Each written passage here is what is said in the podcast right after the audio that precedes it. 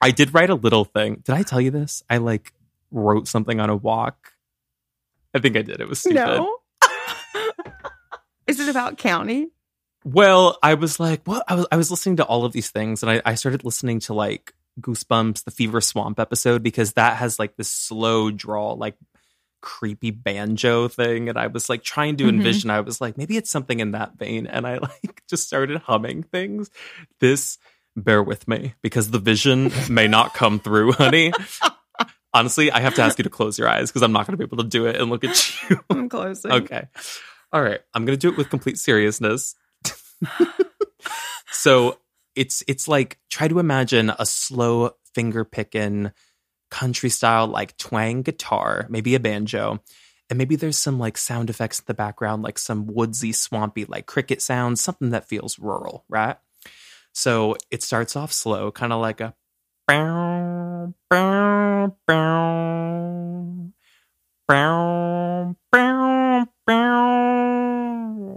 Then the strumming comes in. And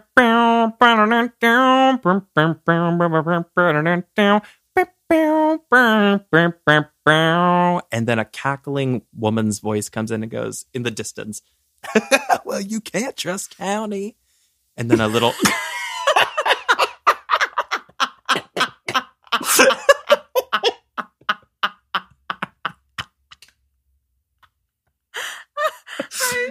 Wait, and then and then just and then just like a little like.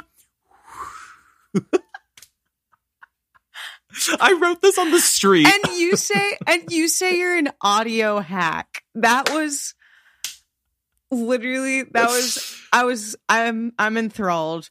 Although I do have to request that Christina Aguilera record the banjo sound effect because you were just giving me Christina. You were like bow, bow, bow. I, I was trying to give effect. I was like, you know, people like add a little. I don't even know what that's called, but like, like movement to like a guitar string sound. I was like, how can I create that with my voice?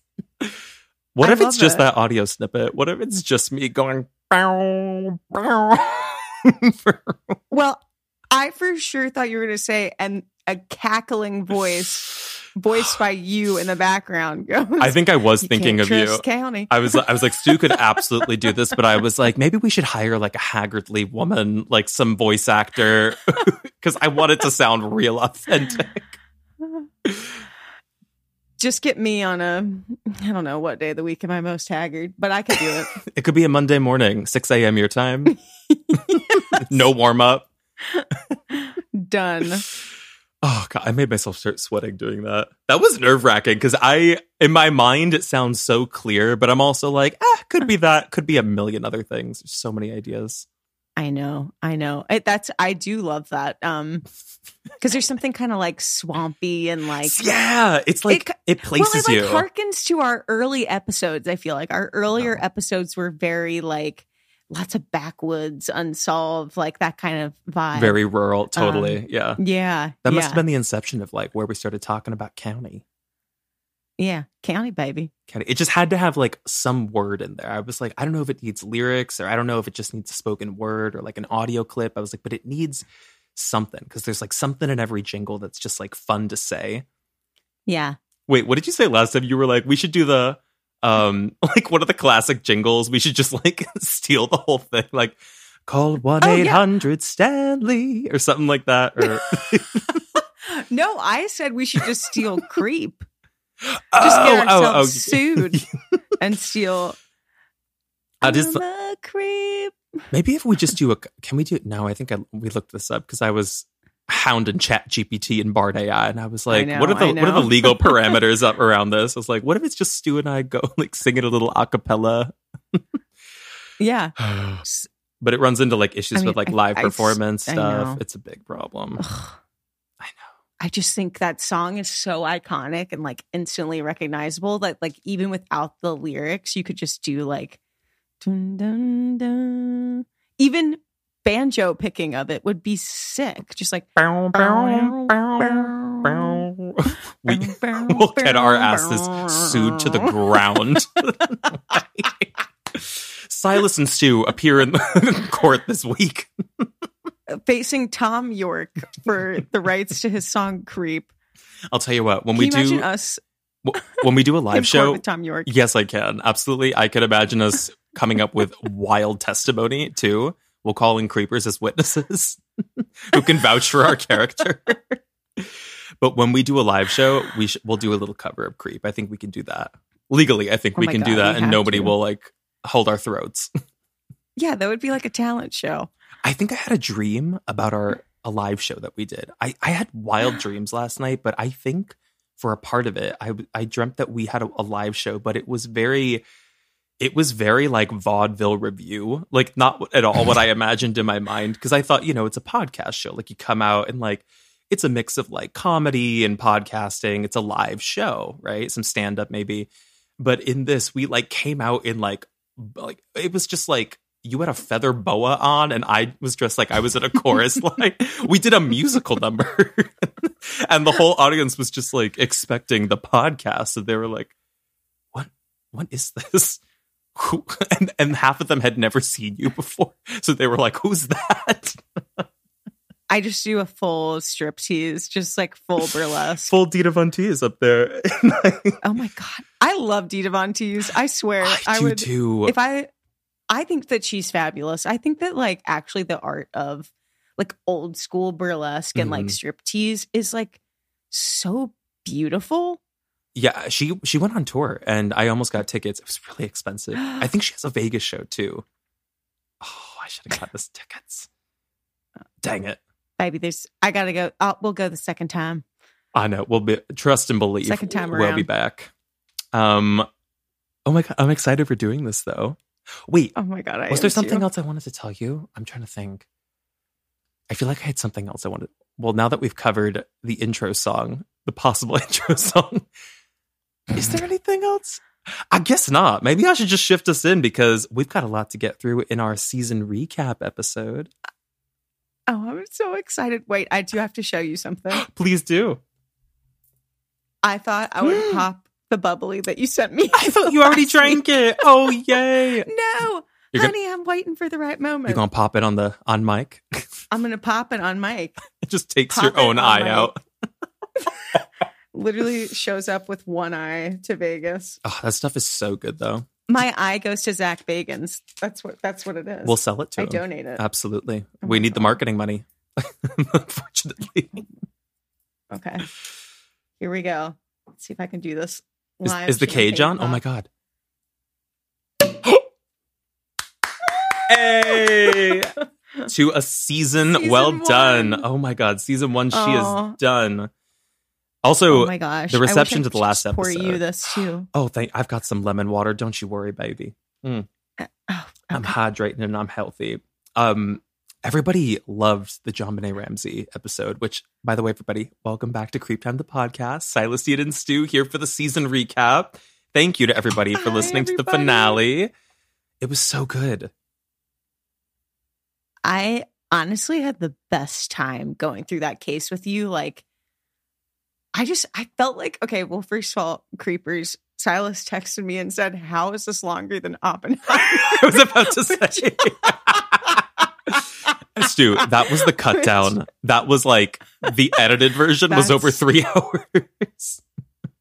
That's ridiculous. This was a Christopher Nolan produced episode. Um so yeah, every thank you for just sitting through all of that with me. Like it because it's so dark. Like I know that we said how dark and heavy it was, but like to go through all of that and then finally be able to like bounce ideas off with somebody after like doing that research Yeah. it just kind of like helped me actually get out of it a little bit because I think I was texting you like I was so deep for the like previous week just and it's like so dark that I definitely was having like dreams and stuff you know like it's just one of those cases um You were yeah, sending me was- videos of you on the train and you you were like doing research and you're like watching old interviews with the parents. Just I- in public. honestly, I thought that people in public probably thought I was like nuts because I'm like sitting there just pouring over like JonBenét stuff. They were probably like, is she like, like working on the case? Oh is she like just obsessed with it? Like that's like sick. 30 years after the fact. I mean, Yeah. It's very possible, but yeah, I've never really thought about that. If anybody were to, sometimes I think about that when I'm doing research, and I'm like, God, I hope nobody like ever sees my search history, and it's like looking at autopsy records and like trying to piece together. I know. I'm like, if someone was buried, how quickly would they decompose? Like, I hope no one sees my search results. but it's all It's for like the podcast. Amazon Fresh. Yeah. Remember when I tried to I tried to read you my my Google search history live on the pod and I quickly rescinded that option. I was like, maybe this will be I fun. remember. And I was shocked. I was like, if he's about to do this for real, for real, I just don't think we I might we might lose people. No, I, I was like, I just don't th- I don't think there was anything like too wretched in there, but I was quickly corrected by myself. Quickly. Okay, speaking of something that's not wretched, Mhm. I wish so badly. I don't think I have had like rosé champagne like this. I cannot remember the last time. It's it's like heavenly. It's so I I had it at a restaurant like maybe a month ago, literally that exact type, which is why I got you this because it um Oh my god. I was out with somebody and it, I did not pay for it, but I was like, oh, this is so divine. I'm so happy you like it. You're so sweet. Oh my god, I just wish I was sharing it with you. It's, I promise you, I'm going to crack open uh, some other high noon I have wedged in the back of my fridge. I think I've got some room temp tequila somewhere. I think your high noons went to the grave during the last episode. four of them, four of them over the course of like three, four hours that we were chatting. Oh my god. But yeah, I've I have I know we were like voice memoing about it over the weekend too, but I, it's still sitting with me. Like you watched the Lifetime movie. Im- uh, immediately after. I well, because it's I Yeah. found a super HD version. The first one I looked up on YouTube, I was like, I don't remember the quality being six pixels total. like I don't remember it being this bad. So then I, I did some scouring. I was able to find like a really HD version. And really the only interesting part of the movie that I was like about was kind of the actual like unfolding of the day, which I feel like they did really well. The acting is a bit it's challenging. The acting is challenging. Which, speaking of challenging acting, I, I don't mean to pivot, but just for a quick second, and just like that, just got Please. renewed for a third season. And the last episode is quite challenging in terms of acting, I would say. The last one that we saw. Okay, so was the last one that I just watched. I don't want to spoil it for the creepers, but I'll say Miranda goes to a show and she has to leave that show. Is that the last episode that's oh, aired? Oh, yeah, yeah, yeah. Okay, not when I say the Okay. acting is challenging, trust and believe I am never talking about Miss Cynthia Nixon ever because Miss Oh, Cynthia yeah. Nixon turns it. No, no, she turns. She always does. On, honestly, oh, like oh, she does. I mean, it's really none of the women that I have like an issue with in terms of acting. It's I have issues with the writing, although I will say now that Aiden is back in the picture, some some tough acting, some hard acting, hard acting to watch. There were some choices. There were some choices. or a lack made. thereof, a lack thereof. Yeah. and and you know what?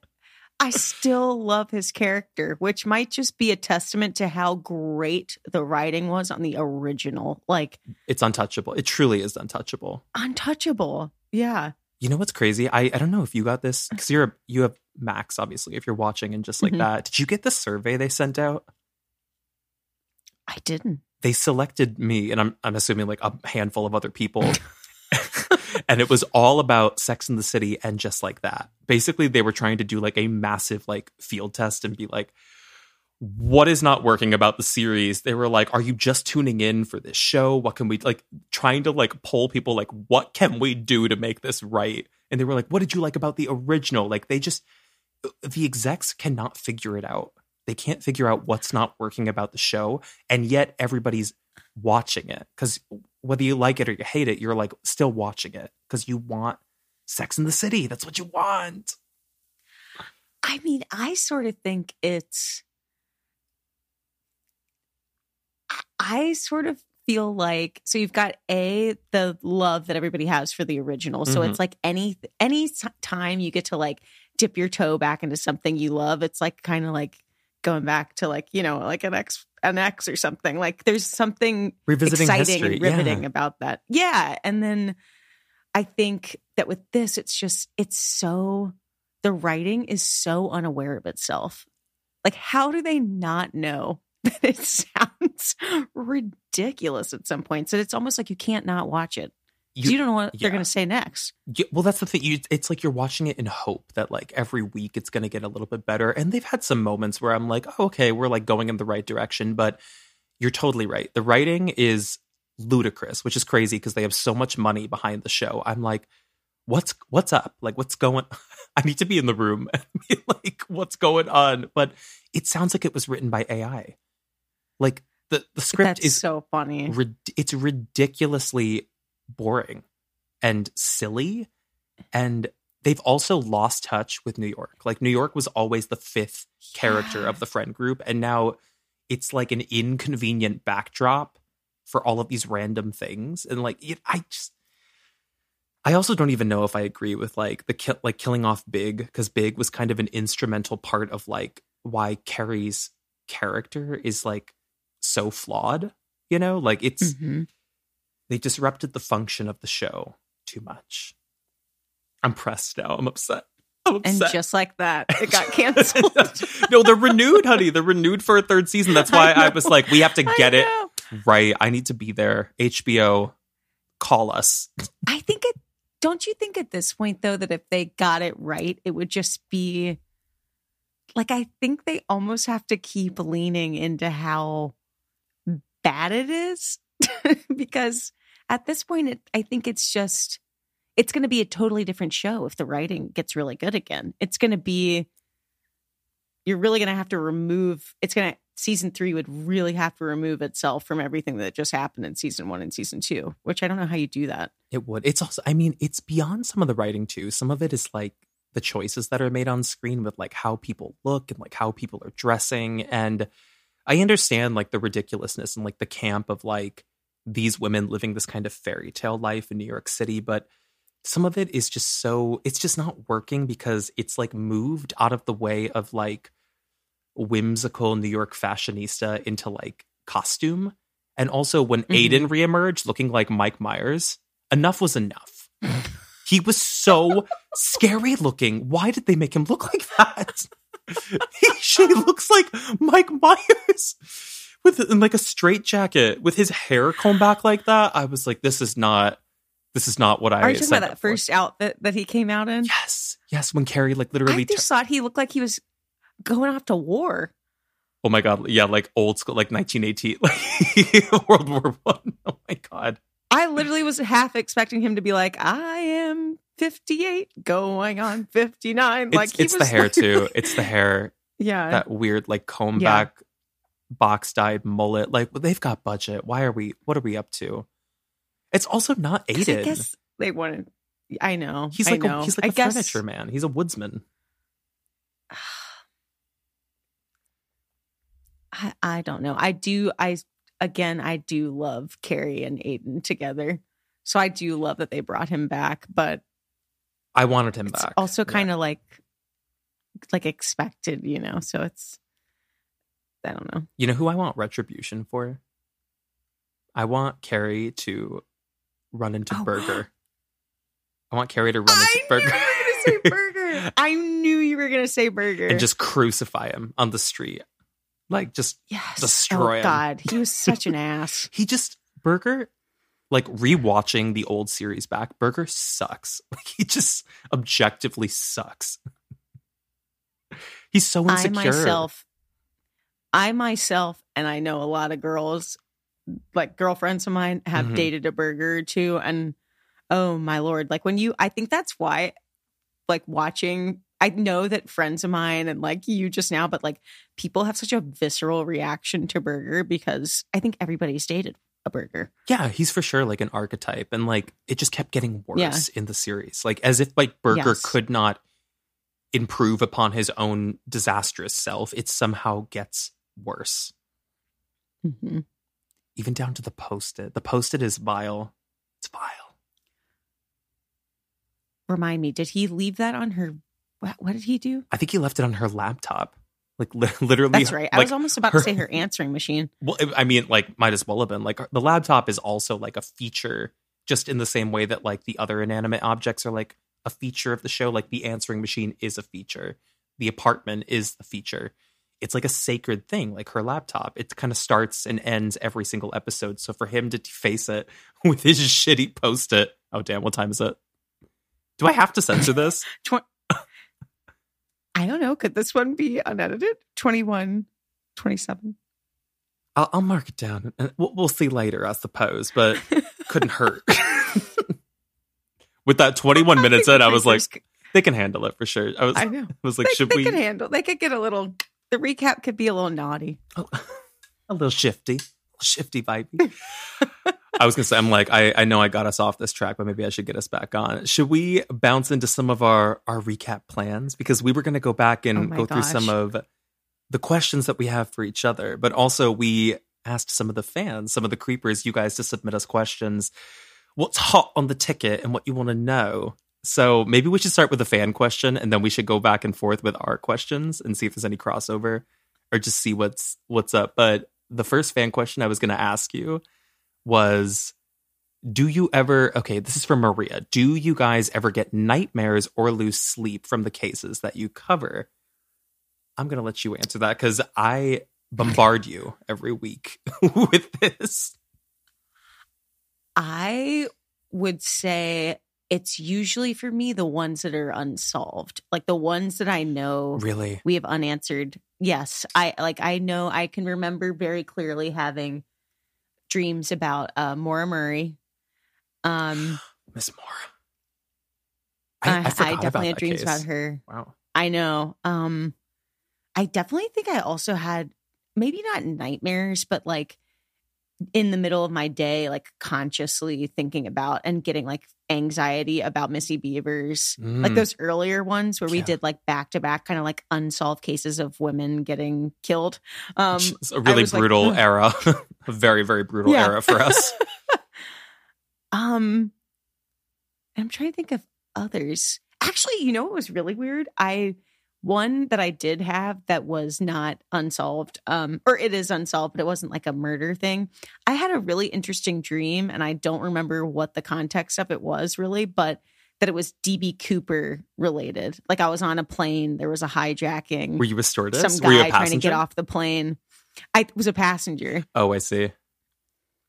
This is interesting. Um, Did you see it through to the end to like when he jumped out, or were you just like, "Oh my god," and then you woke up? No, I was just, it was more, I was sitting on the plane. I knew that there were like rumblings of somebody that was trying to like get out of the plane. Hijack. yeah, yeah, yeah. He's got plans. And, hi- and I, I, and I honestly wonder now it's been so long. I can't remember if it was after Malaysia episode because we did those back to back. But Oh, maybe I was like we did do that. combining the two. it's just a lot of like head, plane horror. Yeah. Did you see the thing I sent you about the Malaysian airline? I have to look up and fact check this, so please nobody hold me to this if this is faux. But I sent you a voice memo because, or I thought I sent you a voice memo. There was like additional radar footage that was released about the Malaysian Airlines flight that actually showed the plane quick, like just before it disappeared, and it shows three unidentified objects circling the plane before it kind of blips off the radar. I do not know. I have not fact checked this, but I saw this video and people were talking about it, and I was like, uh, we might have to revisit the case. we might have to look this up Oh. again. And you think that that would have been kind of related to those last couple theories that where you said that it could have been like government hijacking it to take it down because of the cargo or Yeah, I think that's the thought. I mean, most people were saying this looks like UFOs or it looks like something oh like yeah, something very like science fictiony. But um, I think other than that, yeah, maybe like taken down by the government.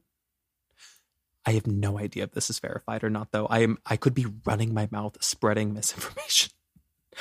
Oh, speaking Well, of good thing for you, This is misinformation, an uncensored app. this is an uncensored app. I speaking of misinformation, I want to correct something I said last episode where I said Speed was Sandra Bullock's first movie. That is absolutely not true. She was a working actress in film about 10 years prior to that, so I lied. Just- I love how we're like, we will spread misinformation that could land people in jail, but Sandra Bullock's career, we got to get that straight. no, no, no, no. We got to be fact checked on that. I will not stand. I will not stand. Not for that. I like. I listened back to it and then I I checked myself like through Wikipedia. Also, not a reliable place to check things, but I was like, oh no, no, no. I've got to correct that. I've got to get back on and give a formal apology to everybody for what I said. I w- you literally get canceled because you try to end her career. You defame her career. I would never. I Okay, I'm curious about you though, because I know that you obviously like I know you're recording TikToks and stuff Oh, like God, at all hours covering this stuff. So has it almost become like second nature to you that you now can just kind of like go to sleep? Or like what keeps you up if there are certain types of stories? Like which ones keep you up It's a good question. I I think in the beginning it was really hard and I wasn't able to separate it very well and I definitely had trouble sleeping. I would say I don't usually have dreams about the things that we research. Oddly enough, I've had dreams about cases that we haven't covered, you and I. Um I did have a dream a while ago about room 1046 and that one messed me up a little bit, just a little bit. And I'm also going to be in Kansas City next month, the end of next month.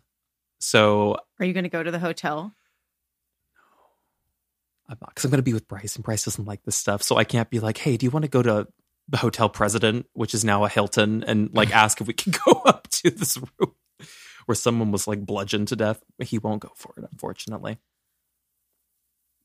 do you remember what happened in the dream I think it was just exactly as I described it because I when I tell these stories it's pretty visual for me and like when I hear them it's pretty visual so I think I was I was the maid or I was somebody who was going into the dark room and then just looking over my shoulder and just seeing Roland T. Owen sitting on the bed in the dark and his, something about his face and the silhouette of him is very very unnerving to me so that's probably the one I think I've dreamt about the most or at least I've seen in my head as clearly Mhm. I don't know. I hope I don't start dreaming I- about these. I hope. I had such a like vivid memory of us recording that specific episode Mm. because I was trying to think to myself like where was I when we were because at the beginning I feel like you know I was recording at my office sometimes or recording on the couch and now I've got like this set up here but You got a like boom. I remember very boom. I got a I got a real a real mic, y'all. But like when I was sitting out on the couch, I remember us sitting there or me sitting there and that was that episode where we really developed a theory that was pretty plausible. We re- we was like, really did. Yeah, we got very close. I would say, or something like clicked for both of us. I, I feel like we both felt that at the same time. Where we're like, Mhm. wait a second, the thing we just said out loud sounds like the most logical, and it was like a Yeah. Oh shit moment. Yeah. Twenty nine seventeen. Yeah, we can just we'll just mark them because I do like the censor button just for the effect. So I'm like, oh, we'll, we'll see later. We'll we'll decide. um, should I toss it to another fan question? Do you want another one? yeah, let's do another fan question. Okay, these are fun. Um, well, this one's a quick one. So Paul is asking, "Hat Paul, um, when we're going to be back from the season finale, episode fifty, and the season recap." So I guess we can say that we're going to take a one week hiatus. So do not fret. We're not going to be on hiatus for like half a year and then bounce back, but we're going to be on our trip in Vegas and whatnot. So then after about a week, we're going to pop back and we're going to have a killer episode 51. I just don't know what that episode's going to be yet. Or maybe should it be a big one, kind of like we did episode 50? Like, should we also do a high profile case? It's up to you. And by you, she You means should the creepers. creepers. I was going You to say, I was like, creepers. Yeah. creepers, let us know down below like what you want episode 51 to be when we bounce back. But whatever it's going to be, it's going to be juicy. Maybe we should harken back to like some of our our old episodes and like the style of um doing un, like really like proper unsolved rural backwoods. I like that. Yeah. Oh, I would love that. That would feel oddly cozy. Home base. Home base. Home base for sure. That was a quick one though. I should give you another fan question. Let's see. Okay. Um, Priyanka is asking, what is next for us after podcasts? Would you ever consider a TV show, web series, or doing movies? Well, when Stew and I make our way to the Warner lot, we fully expect for a tour, by the way. we would be sick as a TV show, would we not be? Well, first, Priyanka, you better call my boss because I'm still in a nine to five. so- you better you better get the deal right. Um, I you know what I think would be really fun, but I know I would be dragging your ass is if it was like kind of ghost uh ghost hunter style, like us going on location places. That's and- exactly what I was imagining. Seeing it. Yeah. um, and exploring it. But I know you'd be shitting a brick 3156. Well- Honestly, I'm just gonna let it go. like honestly, forget it. 31 minutes and I'm like, fuck it. 3209. no, that'd be so fun. Okay, us on the travel channel. Imagine it. What is the what does the actual show look like? So each episode starts with a different haunted location. So I guess it's or is it haunted? Maybe it's not even just paranormal. Maybe it's also like the scene of major true crime locations, like famous ones. well, it could be really cool is like if someday we went back and we kind of chronologically went with our episodes and we went to the sites of oh, that would be sick. the cases we covered. I've want okay, this sounds strange, but I've wanted and I had this loose idea in my mind of I really want to see a doc about the Brandon Swanson case and Yes. I would love to be on foot, as strange as that sounds, in that location, like in that field off of that highway. That was um Minnesota? Yeah, Minnesota, I think. Brandon Swanson was the one that ran like they think he ran across into like a field. He so I know it's it's tricky because there's like Brandon Swanson, Brandon Lawson, um, a lot of like B names. Oh. But Brandon Swanson was the 19 year old who was on the phone with his parents and he was walking That's right. towards a light and then 40 some odd minutes into the call, he just goes, Oh shit. And he was never seen again.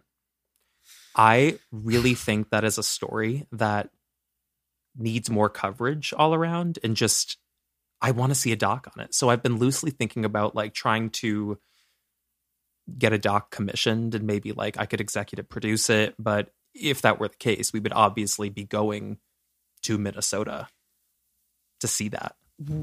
Wait, what if you had a docu series where it was like not even so much like ghost hunter theme where it's like we're going there and we're going to explore. It's more like for somebody that maybe doesn't listen to the podcast, like you can take them because you have like, you know, a little Mhm. bit of an expertise on the case, like take them through interview people like honestly do your Totally. local Local lore. I know Yeah, you love lore. talking to locals. Yeah, and like local lore could be a it could be a sick docu series on unsolved cases around the country and like getting locals take on it. It would be really interesting to do an interview with three different subsets of a community for each of these cases. So if we were able to interview county police and if we were also it was so funny because in my head I was thinking to myself, the best part about the docu series will be that you'll have to put a disclaimer at the end of every episode that's like county police refused to cooperate with Sylas Dean because none of them would talk to you. attempts were made to contact county. Unfortunately, those attempts and requests for communication were left unanswered. no, but I like that idea, especially for local lore, because that's the whole sentiment of it, right? Like there's always three versions what county tells, what the locals tell, and then what the news tells. So if we were to interview locally, like county police who worked on the case, locals who were there around the time of the case, and then some of the journalists who covered the case, I just flipped you off. I was like, I just flipped you off. You just counted like um Germans count. They go like that. Did I really? I go Yeah, county. I was like county. I was like locals, and then the journal, the press. Like, then you just gave me the bird. oh. I like that though. I think that would be our TV show That's really cool. because Yeah. if we were doing movies, uh, uh, just too, too unhinged, too no. Or th- although I can see us like pivoting into like horror movies for sure. You'd be screaming. I would have a well, I would have a blast like directing or doing some sort of like production stuff on a horror movie with you. I think we could like that would be really fun to to just make it as like make all of our uh, experience from like what we know about true horror and Yeah. crime use that and fuel it into like directing and production like i think that would be really cool Seriously, no, I think you're right. We kind of have like a, a decent sense of like not even just like the jump out scary, like jump scare horror, but I think we have a sense of what is truly eerie. You know, like even the even the things you can't see in the unanswered questions, like what makes you feel unsettled as an audience member because mm-hmm. we just do it every week where we unsettle ourselves. We just do you do you know what made me hella unsettled? What? Today that meme you posted of barbie and hereditary. Sinister, sinister. that was sinister. And if that's the kind of movie producer you would be i'm all about it. I thought, okay, uh, maybe I- it's like too dark of um, a brand of humor, but I thought people would find that funnier and be like messaging me about it. Not a single person. Not nobody messaged me. nobody was like, LOL. Everybody was just, nobody even like gave a heart. They were just like, oh, oh God. I mean, listen, my dream would be to to work with somebody at like A24 or just watch them make a horror movie because their horror movies are so scary. They've, they've got it. I think they, um, they're developing one from a TikToker, actually. Not me, but he's I was uh, say, you baby. he does like horror shorts on backrooms which is kind of like liminal space themed and it's really unnerving but Oh God. a24 they were like we're very interested in like these short stories and like the lore that you've built around this we'd love to develop like a script like a, a feature script and it's happening they got him in like a million dollar deal i love it That's insane. That's really cool though for that creator. I know. All in due time, baby. Maybe I Mhm. should I give you one of um well maybe we should do some of our questions. Hold on. You pick. You pick actually. Yeah, you want me to? Yeah. Okay, let me see. You pick them. I'll do one of mine to you. Um, I'm sweating like a pig, girl. Like Okay. I am so curious to know. I want you to rank your favorite type of case to cover on the pod from least favorite to favorite. Because I, I know you love them all, but Mhm. like the ones that you really are like, okay, I'm going to just, I'm so obsessed with covering this case to like, you could kind of, you know, it's not your favorite. So, Okay. unsolved survival stories, Ooh, paranormal, true crime, like true true crime, okay. or conspiracies. Those are the five. hmm. Okay. So- okay. Oh, this so number is tough. five yeah. being the least. Yeah, think about it. I think for number five, yeah, I would say conspiracies for number five for sure. Bec- Okay. Only because I, I always, first of all, we have to like approach them with like a sense of like this could or could not be true. So the the factor of like doubt makes it not as exciting for me, but I still love doing conspiracies. And then I would say maybe paranormal, but just because we haven't covered it enough, maybe is Mhm. probably four. And then I think ugh, it sounds sad to say, but survival stories would be next for sure. Um did you hear that dog in the background? Did you hear I did. that? It said, I listen to Tika Adams. I don't know about you. they were like, clearly, you guys have no reference for the Ellen Halbert story, and that's fine. Bunch of hacks, but um, I think survival stories and then true crime, and then you know, number one for me is Hmm. unsolved, unsolved or disappearances. I just Yeah. eat that shit up. I love it. I Mhm. love that. Mhm. What about you?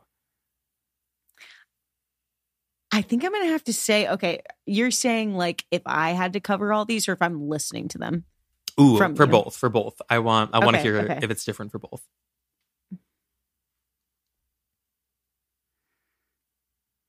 I think I'm exactly with you on your rating if I were to cover it. hmm Um, as far as listening, I would say, hmm, Have I ever done a conspiracy or paranormal episode with you? You have because you did. You did. Oh, Actually, oh, I don't know Nahanni Valley. Nahanni Valley, I guess, is paranormal. Yeah. Nahanni was paranormal. Amityville is sort of paranormal too. Oh, yeah. That was a good episode. Damn. yeah, that was that was really good. The so it's so pig's tough. head. It's like The pig's The pig's head. I can't. Oh my that was god! so. That's like in my top five moments of this entire podcast of how foul that is. I listened back to that and scared myself. I scared I have to take a sip. myself. The pig's head. oh my god. I feel like the pig's head made. I'm sure it made creepers sick to their stomach. Like that's just an undeniable, just sickly foul image. Somebody wrote in the comments they were like, had to pull the car over. Had to pull the car over on the side of the road. Girl, me too, and I don't have one here. um, okay, I would say listening to you tell me. Mhm. I'm gonna say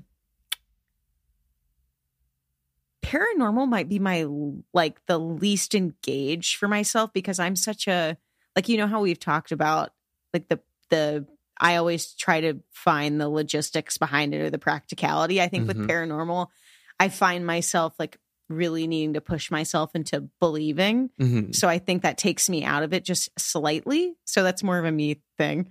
Um, but I would This say sounds like a challenge and for me. This sounds like something I'm going to have to work on Yes. to Yes. really freak you out with a good paranormal story. Yeah. Oh my god. Yeah, I would. I mean, but listen, I watched all the paranormal activities. Like, I love all of it. So, I'm just thinking as a listener, the ones where I know I'm super engaged would probably go paranormal. Mhm. Um, probably conspiracies, Mhm. And then true crime, survival, and unsolved. Really? You love a good survival story? I don't know if I love them, but I'm hella engaged. they are. They are by far the most engaging, for sure. yeah, Oh, they're super scary. we'll have to. I've got a ton of them. We'll have to pepper more of those in. That's fun. Hold on. I have something. I'm about to die. Me. Survive. Survive. the irony of me just choking to death, where I'm like, I love a good survival story. Please. Um, I wait, wish I could give you a sippage of this to clear your throat. I, I was like, don't rub it in. I was like, I'll be fine with my lemon I know. water. I was like, I was gonna say this is not fair. I should have not opened this. I'm living vicariously. It looks divine. Okay, Wait, can I give you another fan question? Sure. Oh, wait, wait, wait. I wanted to let me skip to this one because this one looked really cute. Um, this is from Master 15920. Master. Less of a question, more of a request. Let Stew lead more. She is an amazing woman and we love her. And I love her too. I wanted to just throw so that one. sweet. Isn't that cute? That was on oh Insta. my god, that's really really sweet. Holy, sh- holy shit. 44, 23. That is really really sweet. I love the creepers. Isn't that cute? But seriously, it's so cute. But I think creepers need to know how I I know I've told you this both times I've led. It is absolutely amazing and remarkable that you are able to do this each and every week because when I I know that you're just as like thorough about and like the quality of it. Like you have such a high standard, which is why I really try to turn it out because I want to make sure that I meet your quality standards. I don't know how you do it every week. Like truly, honest to God. Oh my gosh. Obviously, you're my friend and I love you, but like the research you do, the storytelling, like it's just. I love to lead every now and then, but I much uh, rather leave it to the pro, baby. I mean, I think you're pretty much a pro. T- First of all, you do copious amounts of research for the two times that you have led, and I would I would argue you're just as engaging of a storyteller. I really would. I also once I you like your delivery less- too. yeah. Yeah, I because you're very like I, I feel like we're a good yin yang because when you deliver it, it really everything sounds completely factual. You deliver it so like firm in the way that you're telling the story where like these are the facts whereas i i feel like i sometimes i'm getting into the territory of like welcome to my campfire kind of thing where i'm telling a story so i love it when you when you lead i love it Well, I think that's what most people want. They want to feel like they're around a campfire. I know I've told you this, but I feel like sometimes when I lead, I enter into like corporate presentation mode. Like, next slide. Like, so I appreciate you saying that, but it always it's it's once you and I kind of like start to discuss it together Mhm. that I get I loosen up a little bit and I like allow myself to be a little bit more of a storyteller with you. I feel I agree. I feel like it it also got better with time for me. Like in the first few episodes, it was it was really nerve wracking for me because like it's so daunting all the research that's in front of you, and you just like Mhm. you know it doesn't matter how much you prep because like I would like proofread everything, and then like after I think episode like ten or fifteen, I was like, baby, I'm cold reading. I was like, I wrote this. I was like, but I haven't touched it in like three weeks. I was like, I hope I. And sometimes I'll make like a lot of spelling mistakes. So I'm in real time fixing my spelling mistakes and my grammar as I'm reading it. And I'm like, oh shit, oh shit, oh shit. the train is just moving. or uh, you know what I'll do? I'll, I'll use this device a lot where like I'll really have like completely botched the grammar of a like a paragraph and I'll be like, I've got to like proofread this and like figure it out. So I'll toss you a question and I'm like, well, how do you feel about that? just let you stall for me for a little bit. So I'm like, okay, then she went up the stairs or down the stairs. Like I'm like figuring it out in real time. Well, no one would ever be able to tell, but two, can Now I they tell will. the creepers?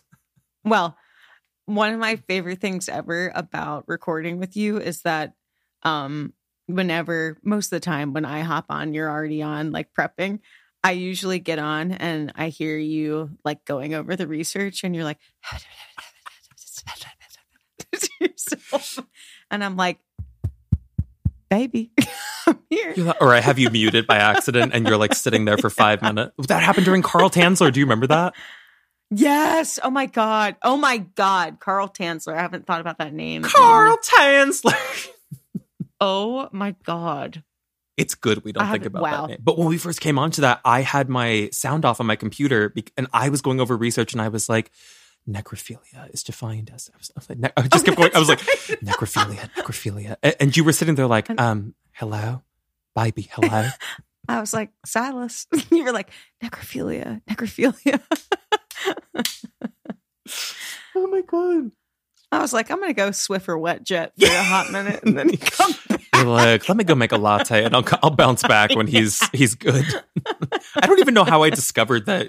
I think I, I like five or like 10 minutes had passed and I like turned up the volume on my computer and I just heard you breathing and I was like, hello?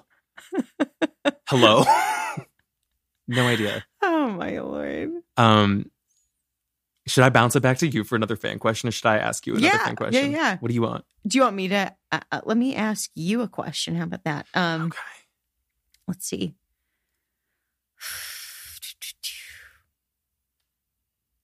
I am hydrating. I am hydrating. Hydrate, baby. Okay. if one of the cases that you covered could see a solve, hmm. which one would satisfy you the most? Ooh.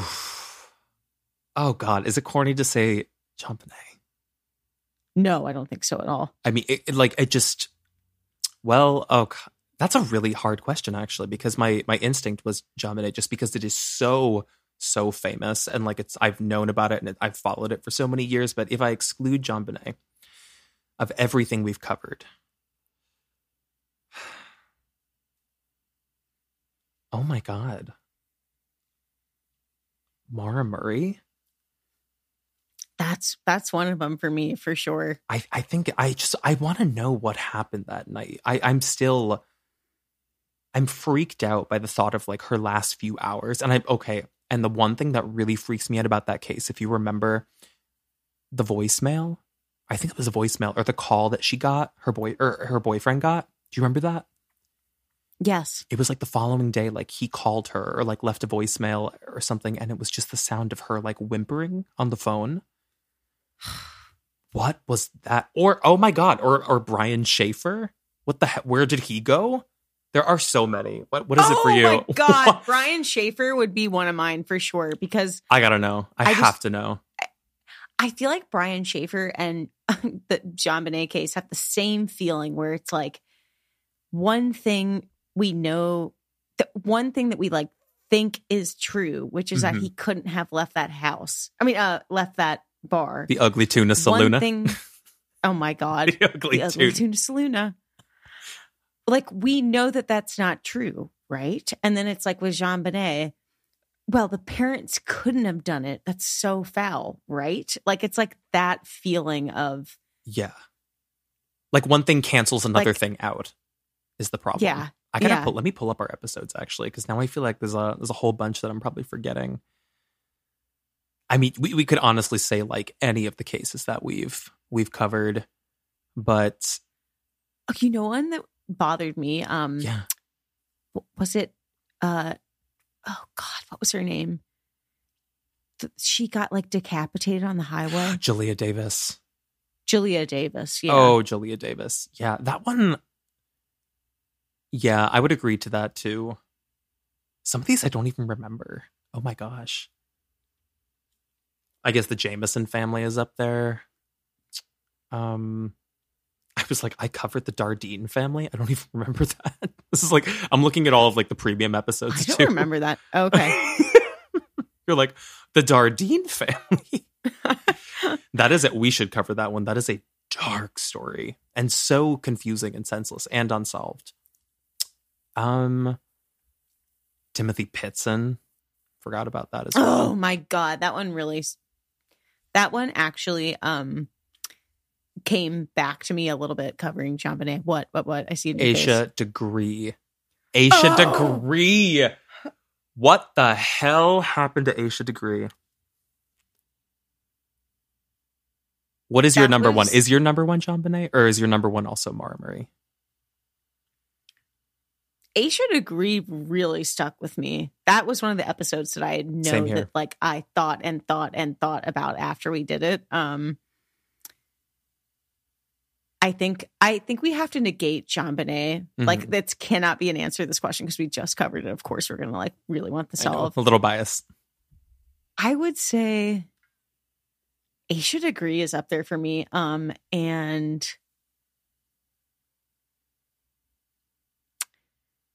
I think Missy Bevers. I want to know who's in Oh that my God. costume. I just got chills with you saying that because I wasn't even thinking about Missy Bevers for whatever reason, but I want to know too. I mean, I Mhm. have my I have my opinions, but I, I Mhm. want to know for sure. How do we still not know? The more modern cases that we still don't have answers for, like I I don't get that. Like what's Mhm. what's up? What's what are we missing? I feel like it's just resources. I think it's literally there are there is so much crime that's happened more often over the last 10 years and 20 years that cases from years and years and years ago they just suffer because resources are having to be used for stuff that's happening like right now. Right. It's just kind of crazy to think about that like that's how so many of these people get away with stuff. It's just because time elapses and resources get used up. And it's just like, No, that makes It's it's, crazy. it makes sense. It's like at the mercy of um like public pressure always, which is I mean, I know we always say this, but that's why it's important that we keep like resurrecting cases that people haven't touched in like 10 years, 15 years because a lot of these I feel like are modern enough and there's enough evidence that it's within the realm of possibility to assume they could be solved, especially a case like Missy Bevers where we literally have video footage of the murder that's that should be solved. And the weapon, right? Didn't they have the weapon? I don't remember actually. I think they did. Did they leave the weapon? For some reason, I feel like I remember you saying they left the weapon behind. But it was Oh, just like, I, yeah, I remember what was murky about that. It's because when they released any of the press around it, they wouldn't say what the murder weapon was, but it's suspected that it was a right. hammer. Yeah, because they were trying to like conceal information so that the suspect didn't know how much of um the suspect didn't know how much of that information was out. But oh my god, that car. Okay, so remember that video at the i think it was like a sports store that was down the street where like Yes. a car showed up in the rain and like it was too blurry to identify. Somebody reached out. I think it was either on Insta or maybe it was Facebook. Um in like they DM'd and they were like, "Hey, just so you know, like I work around cars a lot, or I think like I work at a dealership. Like I'm really good at identifying cars, like even when it's very blurry." And they like named that car. They're like, "I'm 95 percent sure it's like I forget what they said, but they were like, it's like a 2011 Acura or something." And I was like, "Oh god, it's that weird feeling of like I'm getting closer. I'm getting closer to Yeah. it." You know. Oh my god. I know we've had some we've had some crazy DMs where like people have a little too much information. they have information that maybe the police know and we shouldn't. Yeah, I feel like you've told me a handful of times people will reach out to you Mm. that either live there local lore style or Mhm. know people that knew the victim or whatever and try to give you like backstory and it's like you have to take it with a grain of salt. Yeah, but you never know if it's credible. Right. That they that that yeah, I mean I feel like that's what a lot of Reddit is. It's like local people that get on and tell their own story or these Facebook groups or whatever. But I have had a renaissance with Reddit for that reason because I just I love reading I local lore. I guess that's what it is, but like I love reading user theories about things just for like an alternate way of thinking about something or an alternate like POV of the evidence. That's what I love Reddit for. Mhm. Also, if there are any Reddit Totally. users who are creepers, please feel free to mention creep time every which way on Reddit because that's how I discover like 90% of my podcasts. yeah. Chat about us, talk about us, toss us around. Should I give you another question from a fan? Yeah. Yeah. Let's see. Hmm. Oh, this is from Sam Bumby. They asked, What were the scariest movies that you watched as kids? I can only imagine you two have seen terrifying flicks. what are you saying? What- but what are you trying to say? You're trying to say something was wrong with us Yeah. since childhood? So- Because you're right. they, were, Um, they were like, It definitely started in childhood. What's yours? I Um, want to know. Well, I will say I've always had an interest in mystery. I mean, like my Mhm. parents used to buy me Nancy Grace, uh, Nancy Grace, You- Nancy Drew. Oh my god, you have done that before. The opposite. When you were talking, I know. you were talking about Oh Nancy God, Grace, and oh you were God, oh like my Nancy Drew. Nancy Drew.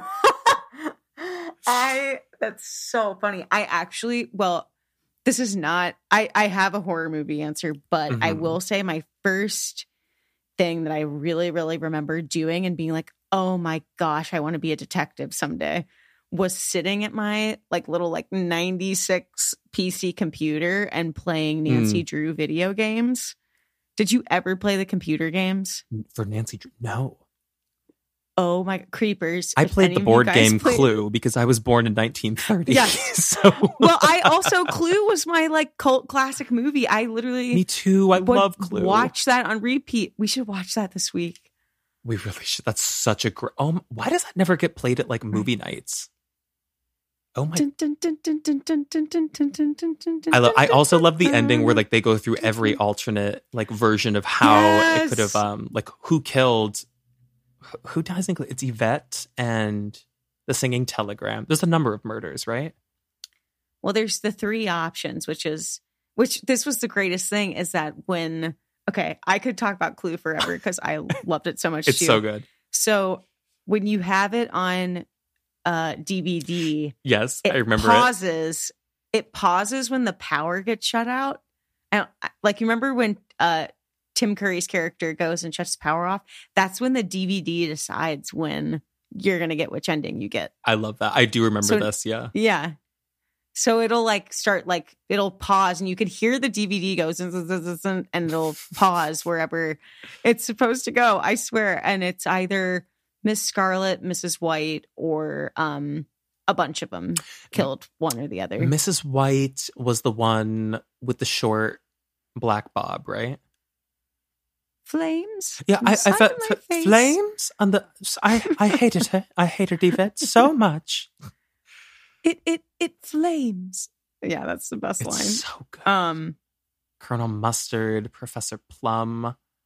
ugh. Clue's so good. Tim Curry is great in that too. Mr. Body. He was so fantastic. Or he's Wadsworth. That's right. Yes, yes, yes, yes. Oh, God, no, I loved that game growing up. But Oh, so you were interested in mystery, but did you have any scary movies that you? So what was the first scary movie you remembered seeing? Miss Nancy Drew. I'm gonna start calling you that, Miss Nancy I- Stew. Nancy Stew. Oh my God. Creepers, please Honestly, let that live on. Nancy Stew. Nancy Stew. Lord. Oh my Lord. Um, I definitely, it- this was not my first horror movie, but I will tell you that one of the memories I had of being truly horrified was I came in, I was way, way, way too young to have seen what I, how much of this movie that I saw. But How my older say? brother Are was we saying, like, watching. Seven, eight, I nine, think I was about eight, eight. oh, eight years okay. old. You're young. and my brother was watching Misery, the Stephen King movie. My brother had this habit of watching horror movies, and then he would be like, sit here and watch it with me. Because I think he was A, scared, but B, let me scare my little sister. So it like Oh, yeah. detracts from, you know, me being scared. But I have a very clear memory of seeing Misery. And Such an iconic movie. clear It's so good. iconic. Oh my god, Stephen King is such a genius. I mean, Truly. um and then he used to make me watch Final Destination movies with him. Those are wild. I wish they kept making those. They're ter- those are actually scary. In a way in a different so- kind of way. I got to toss it to you after I say this cuz I cannot go down this rabbit hole or I'll really have nightmares, but again, my older brother would torture me. We would sit in his room and on the special features of the Final Destination DVD, the OG, the special feature is a death date predictor. I hate that's such an early 2000s like enough is enough. A death date predictor? That would send me So into a spiral. it was awful. My brother would be like, "Do you want to see what date you're gonna die?" And like would literally, and so I'd be like, "Uh, I guess." And we'd like sit there and do the death date predictor, and it'd be like, it probably was like on, you know, January fifth, two thousand and fourteen. You will die. From Right. They're they're like you're not making cliff," it past you know? like 15. Yeah. yeah, yeah. That's so oh, that's so cruel. I in the spirit of big brother little sister energy, I do have something I foul to share with you. Do you know about oh my this? god! Oh my god! Go. what, I, Go. what I did to Mel, Mel Gibson, my sister Mel. Um, uh, do you remember The Ring by any chance? You watch a video that vi- everybody knows The Ring. You watch the video and then you get a call that says you're going to die in seven days, and then you die. Mhm. Well, you could play the video because like the video was uploaded to YouTube, and my sister was probably I would say seven, meaning I was too old to be pulling this, and this was evil. This was evil, and I played the video for her. Which she did not believe, but she knew the lore of it. Like, you watch this video, then you get a call that you're going to die in seven days. This is why I should not have had a cell phone in middle school because I certainly used that cell phone to star 69 and call our house phone immediately after she watched the video. The way she had a full psychotic break and started screaming and instant tears, trauma, trauma, sibling trauma. She and she hugged me. She was so scared. I hate that that I did that to her. That's so mean. She really, really believed. She was like, I just watched this video and I'm about to get a call. I'm I'm, getting the call. I'm gonna die. I've got a week left to live. She was sobbing. So mean. And that is why we need to produce horror films together because you were already creating the world. You Oh, were story building. I, I definitely I had to break it because she was really upset and I like I think I didn't want to get in trouble and I, I guess I was young enough where like Aw. my brain wasn't fully developed so I was just doing something vicious but it was bad it was bad I, f- I forgot what the original question was what were we even talking about it was do you- was that your first horror movie? No um I this is probably going to explain a lot but I saw horror movies very very young like I want to say like six seven um we didn't have like a very censored house. Uh, like I saw The Shining when I was like maybe six, so you can, Okay. you can imagine what that does to a child's forming brain. Well, clearly, because you and I both had a Stephen King moment. That's why Okay. we're here, I guess. Yeah, I used to watch um does anybody remember Creep Show? I don't know if any of the creepers would know this. Definitely not Gen Z, but um Creep Show was Stephen King, but it was like a mo- two movies. It was Creep Show 1, Creep Show 2, and they were like mini stories of like scary scary stories he had written and I used to watch that religiously. It was so it was very camp That's for Creep Show, baby.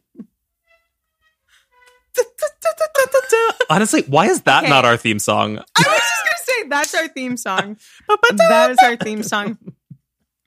But I want it to still be Christina Aguilera. I just want her to be like, "Ba, ba, ba, ba." Maybe I could try it with AI. I could see. I could see what we Yes. could do. yes. I guess that was The Shining. That must have been. Also, do you remember Go- the movie Ghost Ship? Did you ever see that? Did you talk about this? Oh, Ghost Ship. It's it's this like really stupid like two, mid two thousands horror movie, but the opening is like the sickest opening ever because it takes place. It's a haunted ship, right? But like they give you like the. Um, uh, what's it called when they give you like the exposition? It's like the story before the story. Why am I blanking on this? The Like pro, the prologue? prologue? Yeah, it's a prologue where it's like a dance is happening on this ship, and I forget like what year it's supposed to be, but it's like the fifties, and like it's all adults on the ship, but there's one little girl. She's the only child on the ship, so she's very lonely and kind of sad. And there's an accident where like a wire snaps on the ship, and it like cuts through the dance floor, and everyone is severed in half except except for this little girl because she's the shortest person on the ship. So she survives and everyone around her falls apart in half. It's the most grisly opening 10 minutes, but it's That's like so grotesque. I know. So like, and the captain was there because it was like a full like crew and like passenger dance. So everyone dies. So she is just left alone on this giant ship. That's like the morbid inception of the story. And I, I remember watching that and I was like, what the fuck? like that messed me up. I was like eight and I was like, this is too much. Let's, put That's Hocus Pocus back on. Yeah, yeah. That I just visualize that and I am like sick to my stomach. I'm gonna send it to you. You best believe I'm gonna Please send do. it to you. It's I mean it's kind of sickening like when you see it you're like and like it- they don't die instantly too which is the worst part about it. They're like severed in half and they're like trying to reassemble their bodies to their legs. It's so foul. That's so gross. Oh my god. So uh, who was that person who asked that? Sam Sam Bumby? That's that on that. That's that on that. That's that on that. Period. Um wait, can I ask you one more? Please. Oh my god. Okay. Okay. We have so I'm many questions on here. I feel bad. I feel I like we have to I get through the fan questions for sure, just because I, I'd feel We bad do, if we, left do. anybody out. Absolutely. Okay, well, do a, do a fan question because I'm looking at mine Wait, and I'm at- like, I want the next one to be really good. Um. Okay. Okay. Uh. Well, I guess Emma Kittle. Uh, we already kind of asked this question, or Stew did, because it was like, "What's your favorite type of episode to cover?" And I guess we both agreed that like unsolved for sure. Um. What's another one? Uh, which case has kept you both up at night the most? Have we? I feel like we already kind of answered that, didn't we? Yeah, I mean, for me, I think it's still like Missy Bevers, Maura Murray, Asha Degree. Ish- I think Room Ten Forty Six Um, has still like has still has a grip Yeah, on me. That one is really, yeah. especially like when I'm in a dark room, like trying to go to sleep at night. And uh, the first thing you think about is like Roland T. Owen in that dark room. It's Yeah. it's weird. Yeah. Who asked that? Sorry, did I, even will give the name? I will say, um, it was Kimbo. Oh wait, no, it wasn't. Sorry, it was Kendra. Oh my god, it was Kendra. We love oh, Kendra. Oh, our girl, Ke- it's our girl Kendra. It's our girl Kendra. I will I will say, even though it was solved, um, Idaho murders were so I mean, that really was like wild time that was, my yeah. brain. That was crazy. Those like three weeks where like we didn't know anything. The first like three weeks when it broke, it was such a sinister vibe all the time. Every Mhm. day just felt off and bad. It really did. Yeah, I think. Um, wait, do we have any other? Hold on. Let me get through one more fan question because this is a story one. This is from Kimbo, since I mentioned Kimbo before. Um, they asked if we could both share a paranormal or true crime story that has happened to us. Unless you've you've got a murder that I don't know about, Stew, please feel free to share a paranormal story. Oh, jeez. Um.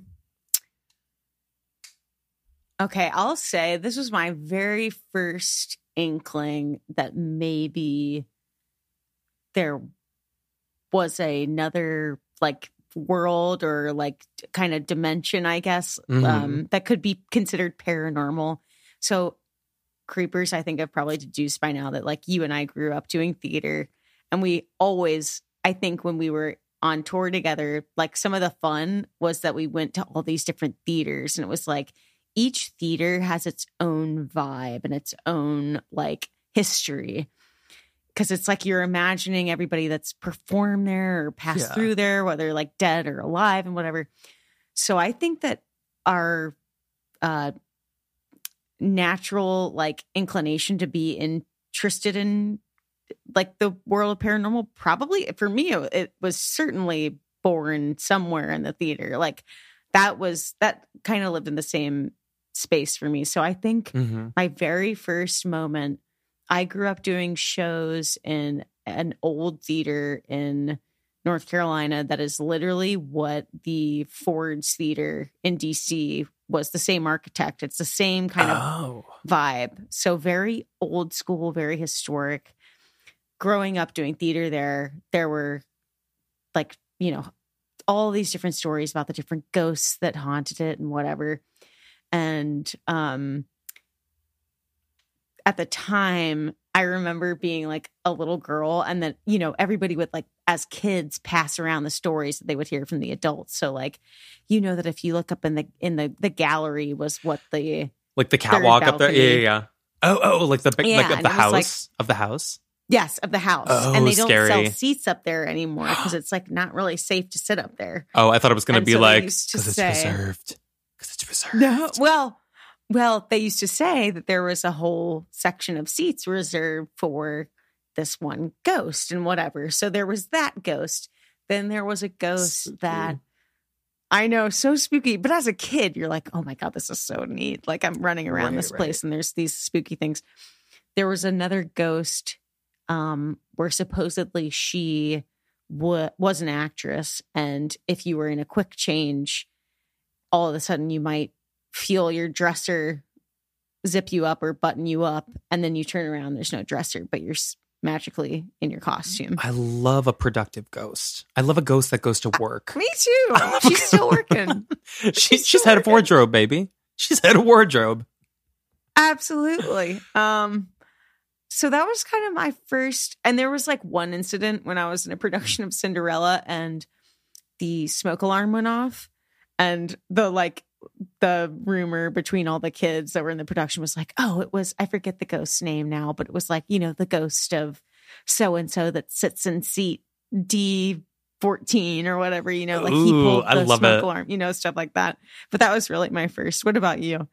Um, I'll have to think about. Well, I have a couple, but I was gonna. What I thought you were gonna get onto because you were talking about tour. Do you remember that place that we stopped? I think it was a church that we performed, or it was a theater that was attached to a church.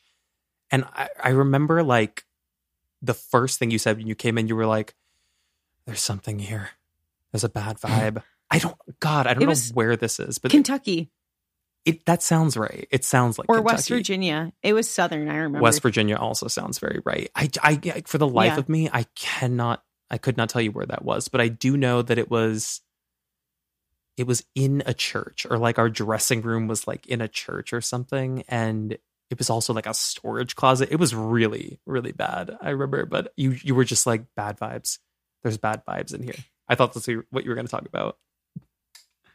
I I want to say that was wasn't it sort of we walked in actually a pretty big stage, but then when you got to the back where the dressing rooms were, it was like very dingy, but like white and like I don't really remember the Just- stage very much. Actually, I, I remember the load in was terrible. I remember that. I remember. oh, I know what you're talking about. yeah, about. it was a horrible load in. Um, God, I would do anything if I could find like our old schedule because I I like want to.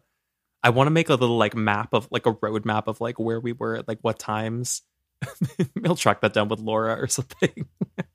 Be like, hey, I think I have it. Do you? I was like I think I scouring my email and I couldn't find I think it I still have it in my Gmail. Yeah. Baby, if you could just forward that right over Oh, to you know I will. Celestine TikTok. I'm not gonna get my email. Um, yeah, as far as paranormal stories for me, I feel like I must have told some of the juicy ones on here, but the scariest one I can think of is that one that happened to my brother. The one where he started screaming. Do you remember that? No. We were like, so my grandma, this was up, we were at my grandma's place and my dad was there, and this is not an old home. I don't think, I think it was made in like 2003, but we have always, and to this day, have like a kind of a weird feeling in there all the time. Like we don't know very much about the people who lived there before. Um, my grandfather did pass in that home, but we don't think this was related. But I just remember we were there in like the TV room. And I, remember telling you this like when you're sitting in the TV room, you can, it's kind of like your eyes, if you turn to the left, are like a straight shot down the foyer. And the foyer kind of leads, if you turn to the right, to the living room but we don't really go in the living room because there's like no TV in there and it's like night and like why would you be hanging in there?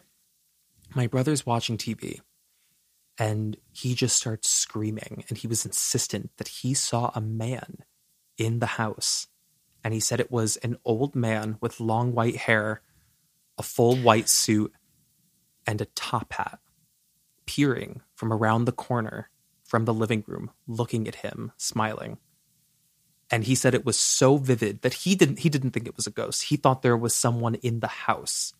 And Oh he was God. oh my god, this was so it, it's just like you know when your sibling screams in a way that you haven't heard before and something is Mhm. really wrong. That panic that you start to feel in your chest like I just remember he was going crazy and like my grandma was like holding him and my dad came in and they were trying to get him to calm down because he like couldn't even speak. He was so scared. And then when he said there's somebody in the house, like my dad just starts charging. I don't even remember like what happened after if we called the police, but I know we looked everywhere and there was nothing in the house. And my brother won't talk about it to this day.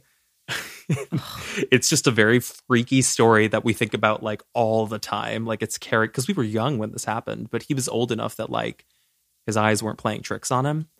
That is Right. one of the, even though it didn't happen to me, it's one of the freakiest paranormal experiences I can think of because it was so specific. That I was just going to say that. Like that's an image that I feel like is very hard to just come up with in the moment and get yourself that freaked out about, you know? Yeah, and uh, he's like he's like kind of a quiet person and was a quiet kid. Like he's not one who's gonna like have a theatrical episode like you and I would, where we're like, I saw something. Like he yeah. he was screaming, like he was scared, and he doesn't get like that. So that made it all the more credible for me. Where I was like, he just saw some shit. Like he just saw something in Yeah. this house, and we had to sleep that night. It was so bad. I think he left. I think he had to go Oh. home. He was like, I can't be in here. He was like, I'm checking into the Ritz as an eight year old. Yeah, eight years old. He was like, oh, "You can see me at the Holiday Inn by tomorrow morning." Ugh. Oh my God, that's so scary. you know what I crave sometimes, and my brain must have been warped from tour. Sometimes I crave like A La Quinta? no, not a La Quinta, but in that vein, not like a hotel per se. I just crave like hotel, like morning coffee and breakfast. I love like coming down from a hotel room to a breakfast, a continental breakfast. I love that. I would have loved it more if our options weren't cranberry juice and a hard boiled egg in a plastic bag. Do you remember the the steamed biscuits we would have? Steam, yes, those were actually those were all right. I know you love a biscuit, girl. You know I do. you say you're like those those I can stomach. They're fine. Um, there must have been other things that weren't so bad. I feel like there were oh, oh the wa- there were always a waffle maker, always a waffle maker. Right, Um, right. some fresh fruit, maybe maybe fresh.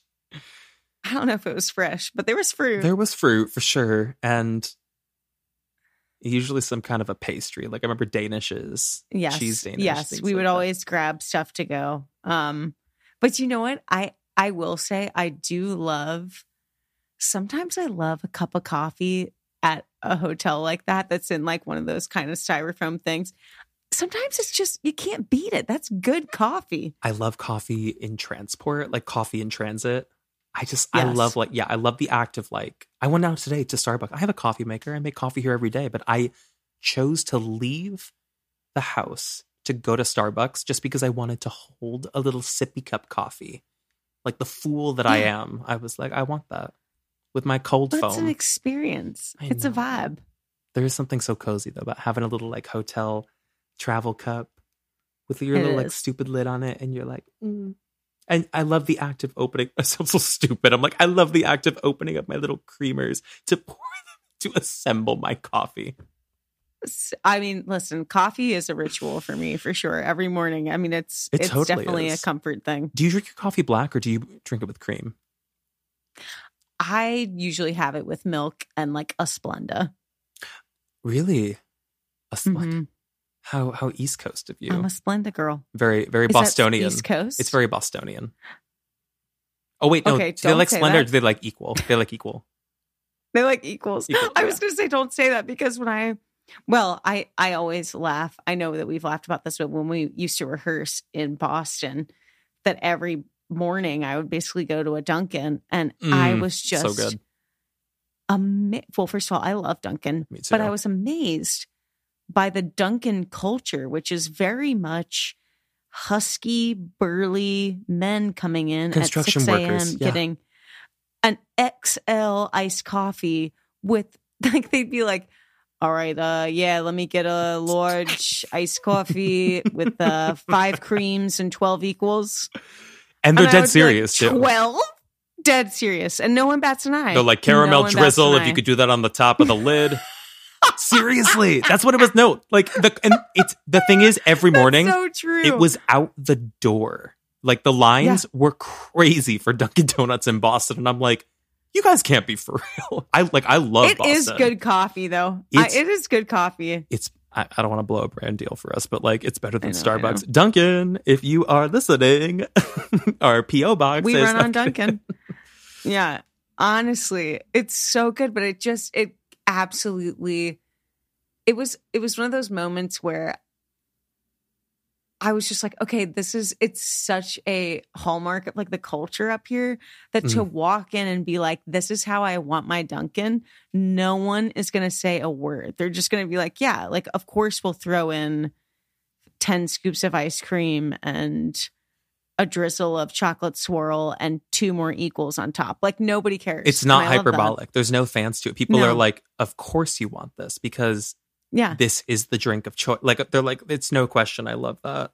Yeah. I do too. We weren't drinking. Dun- well, I guess you were drinking Dunkin'. I feel like I was drinking that shitty cup, like coffee at Upham's or whatever, at like the downstairs cafe. That like it was like bodega coffee, and it was like a buck. I just remember there was a Dunkin'. If I left my apartment early enough, I could run over to the Dunkin' and then still catch the train to get to Upham's. The, cha- the, cha- I, the Charlie. Oh wait, it. what was it called? The Charlie card was the card. What was the train called? Yeah. Uh, I think it's just called the T, the? T. Yes. The T. Oh damn! I would have to get that from.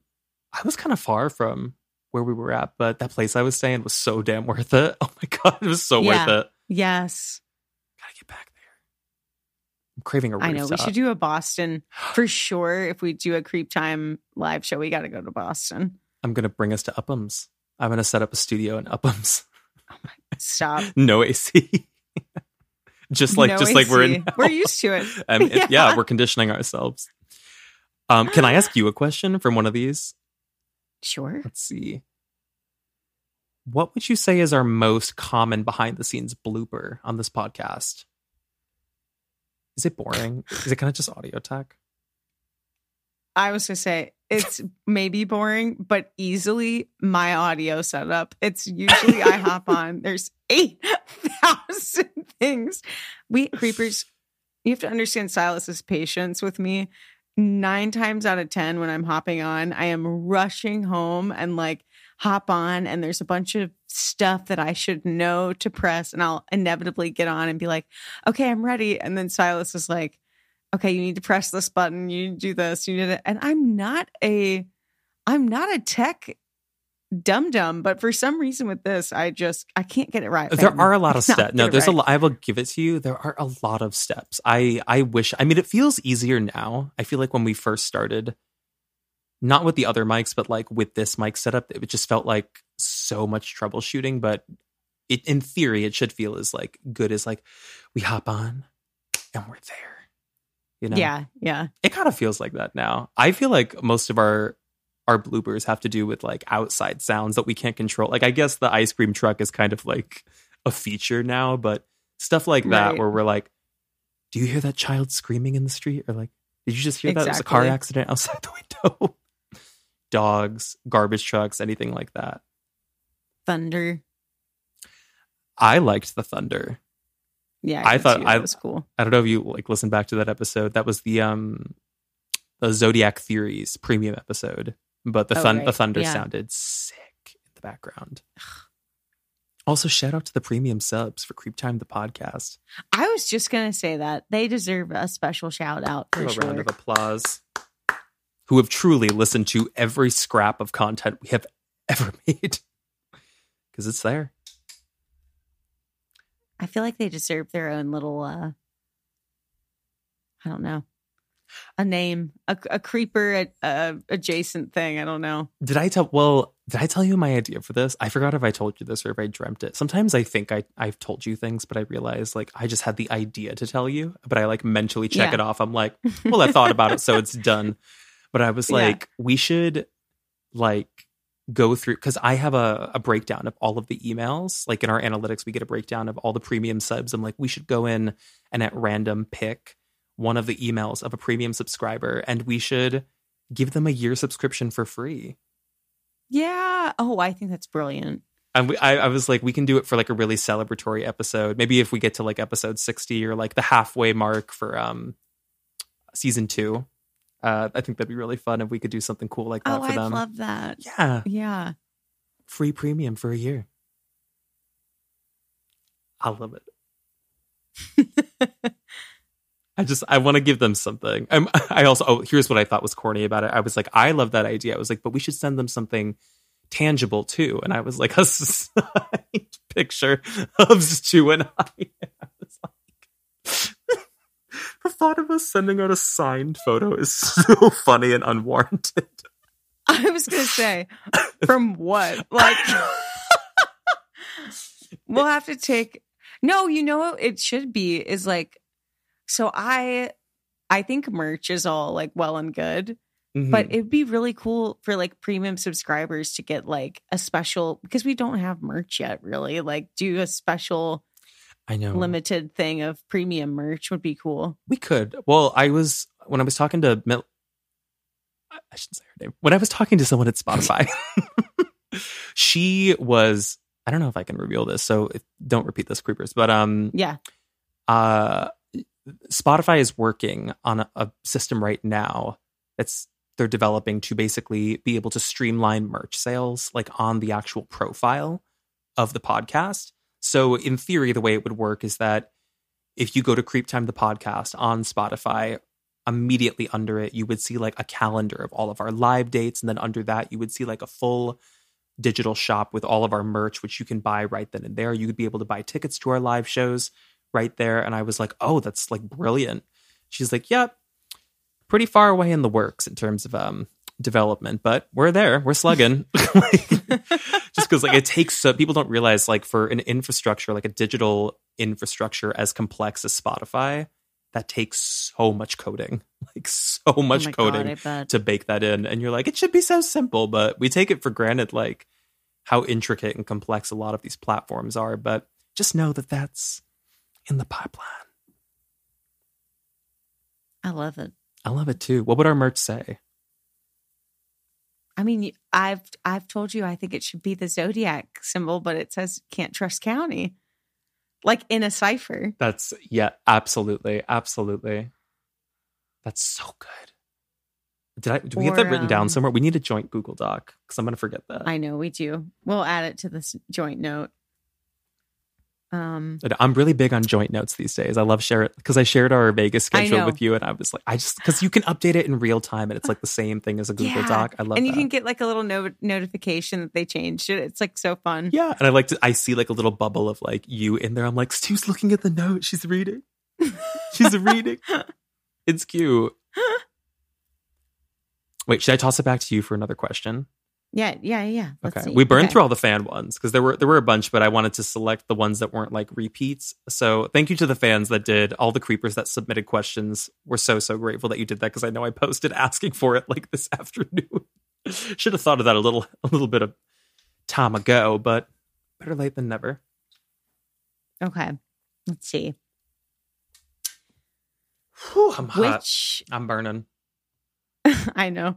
Um, okay, if you had done the season finale, do you Mm. know which case you would have picked to cover?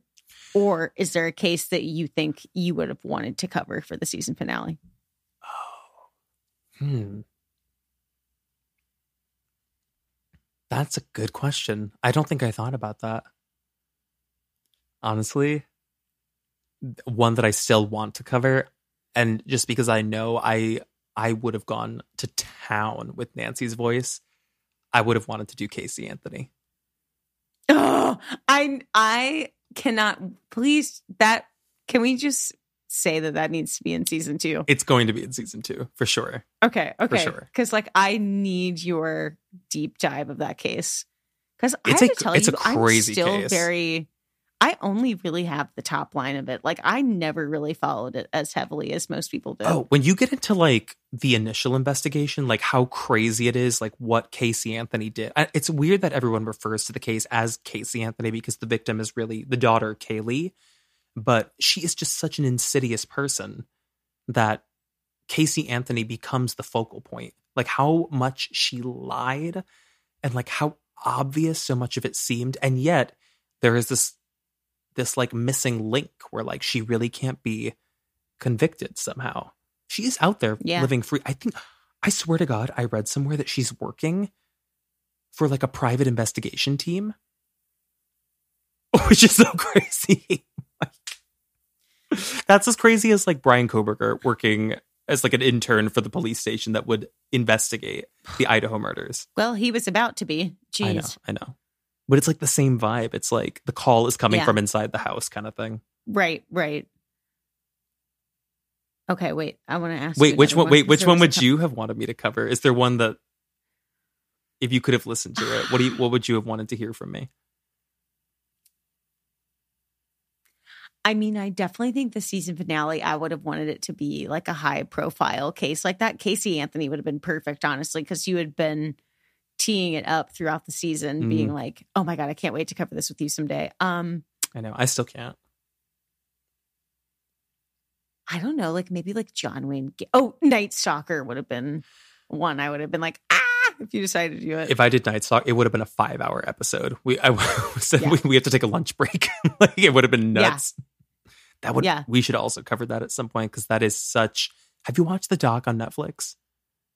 uh uh Stew, it is, it is. I feel like I have a high ass standard for like true crime docs because there's a million and one of them, but like it is riveting. Like every step of the way, I feel like I'm there in the 80s in Los Angeles, and it's so scary.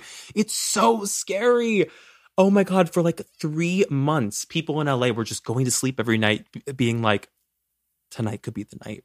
that he comes in and he was he it didn't matter who you were he was going after men women children the elderly like he would just literally break in and just bru- like brutally kill people in their sleep. And then he was like leaving symbols. He was like desecrating their homes. And like oh god it was so scary. I want to ask you questions about it right now, but I literally just want to save it because I want to be so green when you tell that to me. i will spook you to hell when i tell you that story. I want to be spooked. that should also be a merch. I'm gonna write that down right now. I want to be spooked. I want to be spooked, baby. I want to be spooked. Me to hell. Spook me to hell, baby. Okay, let me look at another one of mine. Um,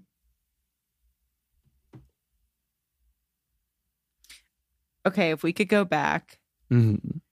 and have Nancy Grace host an episode covering one of our cases, which one would we choose? Oh my god. Nancy would host. She would host one of the cases. yeah. Yeah. Like she would lead. She would leave. oh god. I mean, I, I kind of don't want to. Okay, I'm gonna put it aside, like because I I want to avoid selecting one that I just know for a fact, like she knows a bunch about. But if there's one case I'd really like to hear her thoughts on, I think it would be. I'm interested to hear her thoughts on Missy Bevers, truly.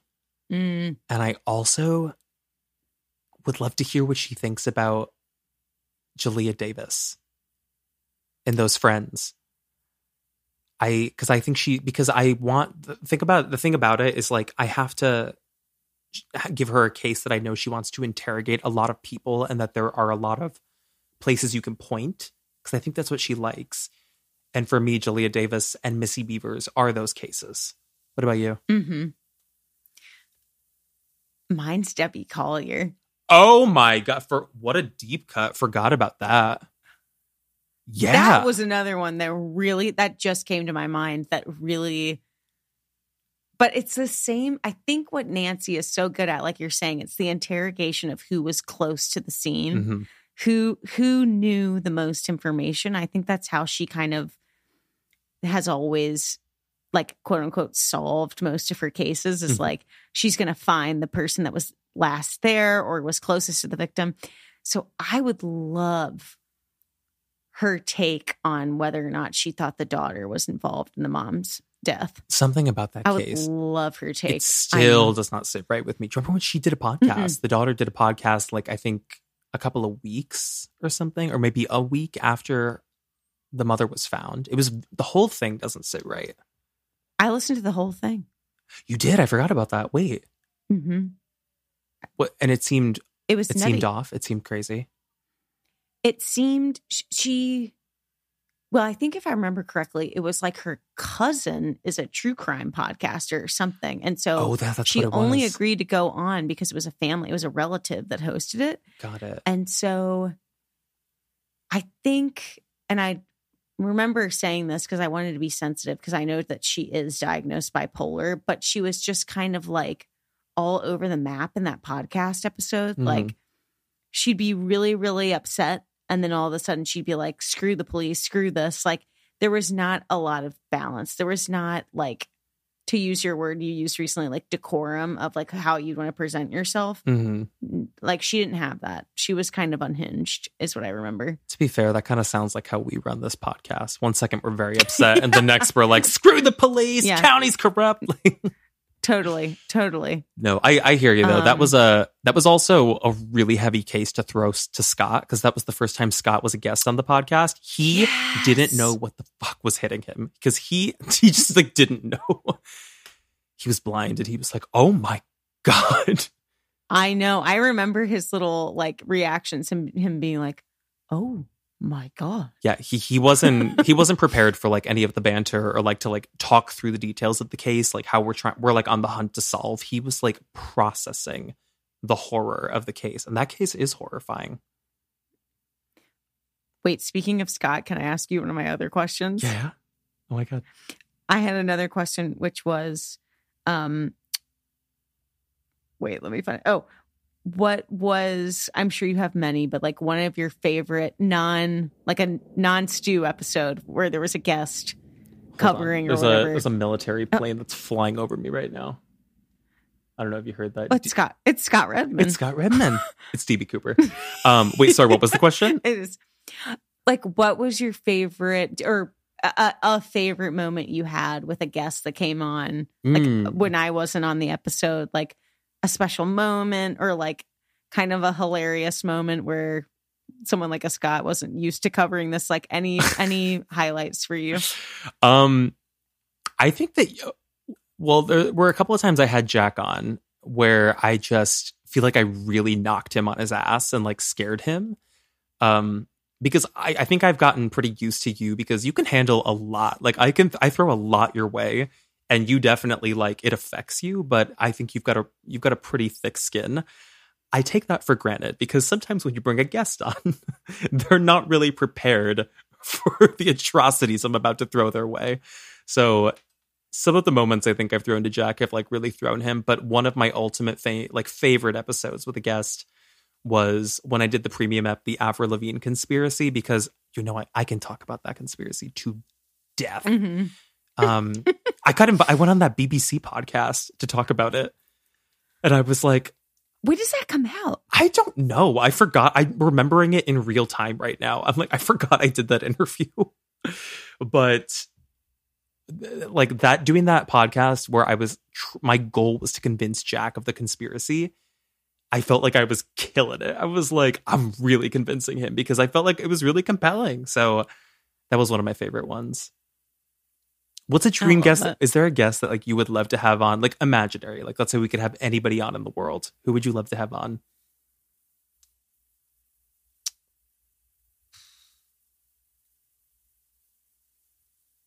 Okay. This is a weird take because she's not like true crime, but she's a detective on a show. I love Mariska Hargitay Who? from Law and Order. Oh, Mariska oh, oh, okay, okay, gotcha.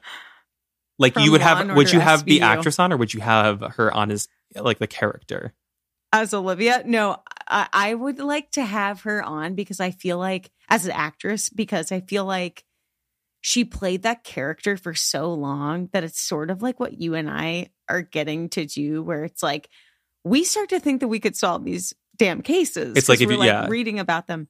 So I I would be curious to ask her like after playing that character for so long, where your the character's experiences are based off of you know, like based on true events or based on real detective work, do you walk around your life feeling like you notice things now that are like off or like you see somebody on the street that you're like, they're in distress? I'd be so curious to ask her because I feel like since starting like doing this with you, I'm just more keen now. When I'm walking around, I like see something that looks weird or I like notice someone that looks like they're upset and I think about a case we've covered and I wonder if they're going through it like Totally. and I actually I'm curious to ask you like how much it affects you in your day-to-day life. Yeah, I, I kind of feel like creepers probably feel that way as well because that's how I feel as a listener to true crime podcasts. Like creepers probably feel, I would assume that just like you are just more keen overall, or like you've got a watchful eye.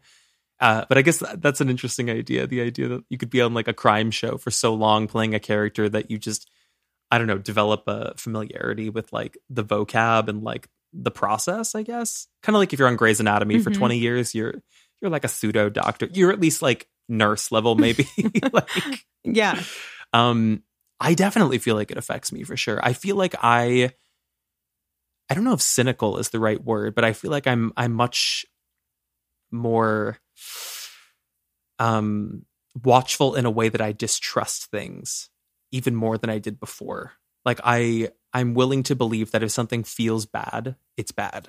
Like if my Mhm. instincts are telling me that something about that relationship looks off or like I think this person's about to do something or I think this is an unsafe person to be around, I trust that immediately because I have so much in the back of my mind of like worst case scenario or like this case where this happened or they were in this spot like I think about that all the time. I also think that I think about self-defense a lot and like what I would do in the event that I was attacked or oh my god if somebody broke in. Oh my god, I'm going to knock on wood.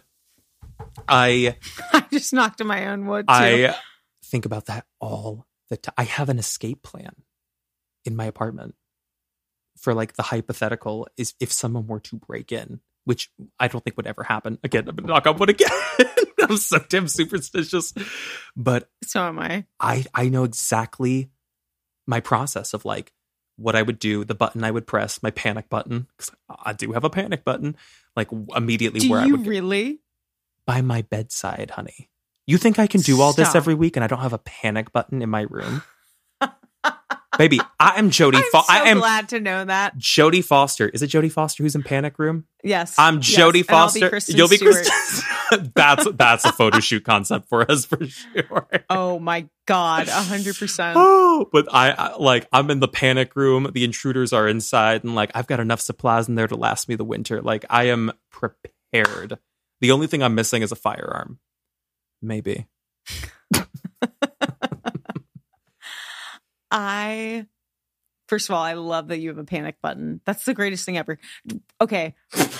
Back up thinking about like early exposure to horror. Mhm. I will tell you this. This just reminded me. We really, truly, from a young age, must have had some interest in like horror, crime, whatever. Kindred because spirits. I used to kindred spirits, baby. I used to build forts with my little brothers, and part of our fort would be a panic room.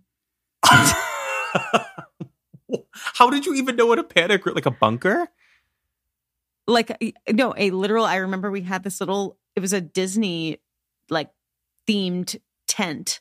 And so we'd build our fort, and at the very back of the fort, we would put the tent, and we would have like part of the blanket drape over it. So, like, if you wanted to enter the panic room, so we would do this whole scenario in our heads where like someone's breaking in. So we'd run through our fort and we'd like go into the panic room, which was this little like oh tent. my god! I'm just remembering that. That's a deep, that's like a core memory for me. I just remember Who were the robbers? Your other brothers? uh, people people we made up. Oh, we would just- imaginary we would watch Scooby Doo. yeah, we would watch Scooby Doo. We would bring in, we would build these forts in my um in our sunroom. So we would put we had like a big dining room table. We would build a fort on either side of it, and then we would bring in. We had one of those um tiny little TVs that had a built-in VHS thing. So my mom would hook it up with an extension cord, and we had uh, Scooby Doo on VHS, and we would watch it in there, and it was really fun. I love it. Oh my god, you're you, little you. Oh god, I wish I knew you when you were young. It's just it's so cute. I just you and like all your brothers. I love the idea. Forts with panic rooms. what kind of Well, that's that's how you know it went too far. a panic room? That's good. I hmm I'm remembering this when I was, God, how old was I? This might have been like pre middle school. I threw a murder mystery party at my house. I got the idea from Lizzie McGuire and watching Clue. So I decided to throw a themed murder mystery party, which I had my parents help organize, where my friends came over dressed in like 1940s like regalia. like we had to hunt. So and then there was something a note was left in the kitchen that like I think my, my mom played like the the victim and was like on the floor like I've been killed. Like, who did it? And there were all these clues hidden around, and I think we gave up on the murder mystery. like nobody solved it. So I think at a certain point we just like packed packed it up and we were like, let's make cookies. like we just pivoted the night. But we like we like went all out for it. A murder mystery party. We Y'all gave were up. like eating Totino's pizza rolls on the couch, and your mom like finally gets up and is like, I, she's she's like she's I've like participating the whole time. She's like, um, you know, like I also helped like stow, stow the clues away, like the murder mystery party. We did that. We also. "That's amazing." Oh, I wonder if we did anything else that was like sinister. We, mu- I, I'm sure we did plenty of um creepy stuff. I went to Salem when I was a little kid. I like requested that as like That's a family vacation. list. Oh yeah, you've never been. Remember, we kind of we were gonna plan a trip That was like yeah, a year or two ago. Why didn't we go? because I think it was COVID. I think we literally were planning to go, and we like No, I want to go. It's so I know. fun. We should, We do, should that. do it. We- We'll should do it. absolutely do that.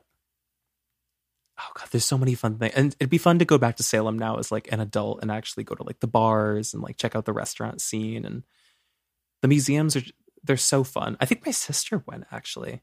I think she took a trip to Salem last year. She stole my idea. she's living my life. Pretty soon she's going to roll out a podcast too. Who knows?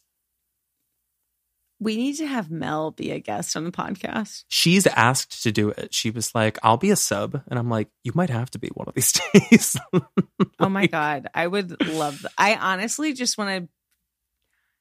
Honestly, if there's a day where you need coverage and it's me and Mel, that would be hilarious. And I can get her experience of when y'all did that drive in Kentucky because I'm still fascinated Well, she that. she's an avid true crime listener, so she gets it. Like she knows how to tell these stories. So I feel like she'd be really good at it. Actually, she's a murderino. Mm, Mhm. love it. Should I ask you one more question? Then I should wrap us up for Yeah. our season recap. This has been yeah, yeah. fun. We did a little. I know this has been fun. Ooh, okay, let me go here. Stall for a second. I'm gonna I'm gonna go Yeah. through. Baby, you got to wrap us up because I got to pack for Vegas. you do have to pack for Vegas. I know. I'm like, I'm like barely packed. Like, you know me. I'm like halfway. What time's I've your flight tomorrow? Outfits laid out. It's at five, but I'm working a half day. Okay, bless you. Bless you. I know. Wait, so it's at 5 p.m. So you're gonna get in. I should get in like California time, like eight, I think. Oh, okay. Gotcha. I'm so excited for you. Yeah. to come. I'm so excited. Oh my God. Are you gonna Are you staying it. with uh you're gonna stay with them for a couple days? Mhm. Fun. Oh my god. Definitely try to get some rest on that flat. Yes. It's direct, I hope. yes. Oh, baby, the only way know. the only way to go. Listen, no way we ain't The only way. I don't do layovers over here. Come on. Uh-uh. Um yeah, that's gonna be so cool. So so cool. We should And then I'm gonna I'm running into your arms ASAP. please. oh my god. Let me know if you guys do want to do Griffith on Friday. Creepers, if you happen to be Oh at my God. Griffith and you see us, oh my God. please bombard us. hike hike with us. um, let's see. Okay, which episode? This is a good one to close it out because it's positive. Which episode had had you laughing the hardest? Whether it was appropriate or inappropriate, because I know we do a lot of nervous and appropriate laughter as well. I mean, it's easily the Gilly Hicks episode for me. Gilly Hicks is cackle. Was that the Flatwoods Monster? I think it was. Either it, maybe it was. To say it was the Roamers. Wasn't it the old people episode? Because I kept thinking to myself, Oh yeah, it might have been the Roamers. how ironic that we're talking about, like, we're talking about little kids, like, harkening back to what we did as little kids. And we're, we're on this episode about, I don't know how we got to that. Somebody said in the I comments how we recently they were either. like they were like y'all the ADD was real bad on this episode, and every time I see it, I'm like it can't be helped. it just can't be helped. I know. We are unmedicated and unhinged. That's right. We're, uh, but I think with that one, I think that when we were doing it, weren't we kind of like, well, I don't know. I thought for some reason that we were kind of like maybe not going to post it. Like we were just like talking about Gilly Hicks. And then you were like, no, I'm including it. And I was like, oh, Jesus. well, we should say, yeah, for anybody who listens, they probably don't know that usually when we end the podcast, like when the recording stops, we keep talking for like a little bit. And like we, for something about that, like decompresses everything. We're like the second we stop recording, we're like, oh, oh my God. Okay. So what do you really think happened? And I don't know why we do that, but it's like secret conversation. It like feels good to do. But that was an episode where like we just never hit pause on the recording. It was the best. Like, like going back in time with you and I know. But Gilly Hicks literally sent me like I just absolutely still cannot believe that there was a shop dedicated to selling lingerie called Gilly Hicks. Gilly hit. Mine was the idea of the vintage thought A vintage thought. Stew, that isn't. That's an illegal thought. Like, if the thought police exist, that's something they should arrest you for. Thinking about a vintage thong, a broken in thong on Poshmark. it's so foul, so wretched. well, get ready. I'm bringing you a five pack. and with that, Stew, I cannot thank you enough for joining me oh on Oh our my season recap. We have successfully completed 50 damn episodes of this podcast and I I just I'll say I couldn't be more grateful. I couldn't be more excited. Season 2 is coming. Like I said, this episode will come out this Friday and then we're going to take a week off for our our Vegas festivities and the Magic Castle. Don't forget that. And by the time Oh we come God. back the following week for the start, the premiere of season two, we're going to have a lot to talk about. I'm so excited. Oh my gosh. Creepers, thank you again for like just going on this 50 episode ride with us. And obviously, Sylas, I love you. Thanks for letting me I be a part of this. This has been a And I can't wait to hug you in person in I know. 24 ish plus hour plus hours. It'll be so great. We'll we'll give you a day to recover from the jet lag. We'll we'll let you. I know. I'll give you one smoothie from Erewhon and you'll be cured like oh that. oh my God. one. I'll be Hailey Bieber. That It's amazing. The second you sip it, you're Bella Hadid. Okay, last Wait. little thing. I don't mean to derail us again as Yeah. we're wrapping up, but when we were up whitewater rafting, like going there, Bryce and I thought we saw Bella Hadid. because we stopped at a Starbucks like off off somewhere and this girl got out of her SUV, nice ass SUV. And you know some people just have like a look to them, they look like influencers. She looked Of course. just like Bella Hadid. She had the most cut jawline I'd ever seen. And I like joked and I was like, oh my God. I was like, look, I was like, look, guys, Bella Hadid to our, our right. And then like we were all like, wait, is that Bella Hadid? like it looked just like her, just popping off into a Starbucks. It was definitely somebody. Like she was an influencer, but she wasn't Miss Hadid.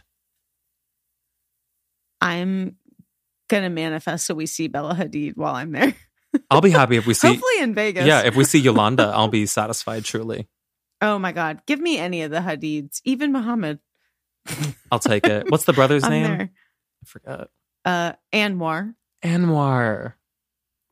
Of all Give okay, me Anwar. one last manifestation before we close it out. If there Yes, was yes. any housewife that you could just bump into, it can't be you were Erika Jayne ask. because it's so she's already there.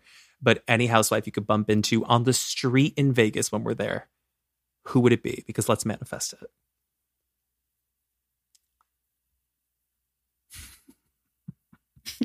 It's gonna be Brandi Glanville for me. I knew you were gonna say it. Oh, I feel like she'd be fun It's to run gonna into. be Brandy. She'd be so fun. She'd be like, "Let's get fucked up." well, then I could just be we could ask her questions ridiculous. about Denise too. We could ask for some. exactly. I. Mm. Oh God. Okay, Countess Luann. I think would be amazing Oh. to run into. I don't know what she would be doing in Vegas. Wait. Okay. This is how you know we've got to wrap this up because I will really go on a, off on a tangent. Did I ever tell you that when I first moved to DC, there's a super famous restaurant here called La Diplomat? Like it's like La the Diplomat. restaurant. It's the, the Le spot. Diplomat. Ooh, no. The restaurant. It's where politicians go. It's where, like, literally the first time I ever went there, Wolf Blitzer was sitting behind me. Like, it's like the place to see and be seen. Also, kind of touristy, but like one of those spots. yeah. It's gorgeous. Gorgeous French restaurant, very classic. So when I first moved here, Luann was here, I think, doing one of her cabarets. She went to La Dip. That's La what they call it here, La Dip. La Dip. La Dip. She apparently had a tab that was over six or seven hundred dollars, and just Luann, if you ever hear this, which you won't, I love you, but you know, bear with me when I say this. She just thought because of her status, it would be comped, so she essentially dined and dashed out of La Dip, and it was all over the news. Oh my was- God. but the audacity to walk in and just be like, yeah, obviously my dinner is comped. And she's literally sitting next to like the Obamas is just Yeah. one of my favorite things. And I will stand Luann forever on that. I would expect nothing less from the Countess herself. Because you know what? Right? In my mind, her dinner was comped. The restaurant made Exactly.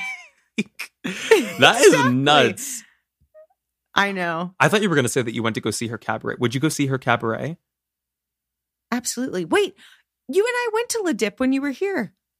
Did we? After Jordan's show. That's La Dip. Yeah. Wait, why am I not remembering this? We went with um Jordan, her boyfriend. That's La Dip? saw her at John Proctor. That's La oh, Dip. wait. Yeah. I, that place was so cute. It's so beautiful. Yeah. And she, that's where she went and she dined and dashed. Damn, Luann. I so you're gonna say outside of Brandi Glanville, if there's a New York housewife you want to run into on the streets of Vegas, it's her? Or is it who would you go a little wackier, a little a little Ramona? Well, I've met Ramona. I've met Ramona and Dorinda. Oh wow. Not pleasant. Um, so yeah, it would be Luann or Sonja. I just love Sonja. I love her. Well, creepers, my fave. you're hearing it here first. If you can give us a little bit of your energy to manifest this, it would Mhm. make our Vegas trip even more spectacular than it's going to be. So we'll see y'all in a week. And with that, shall we say goodbye and good luck, Stew? Goodbye and good luck, y'all. Bye, everybody. Season one is closed. Woo!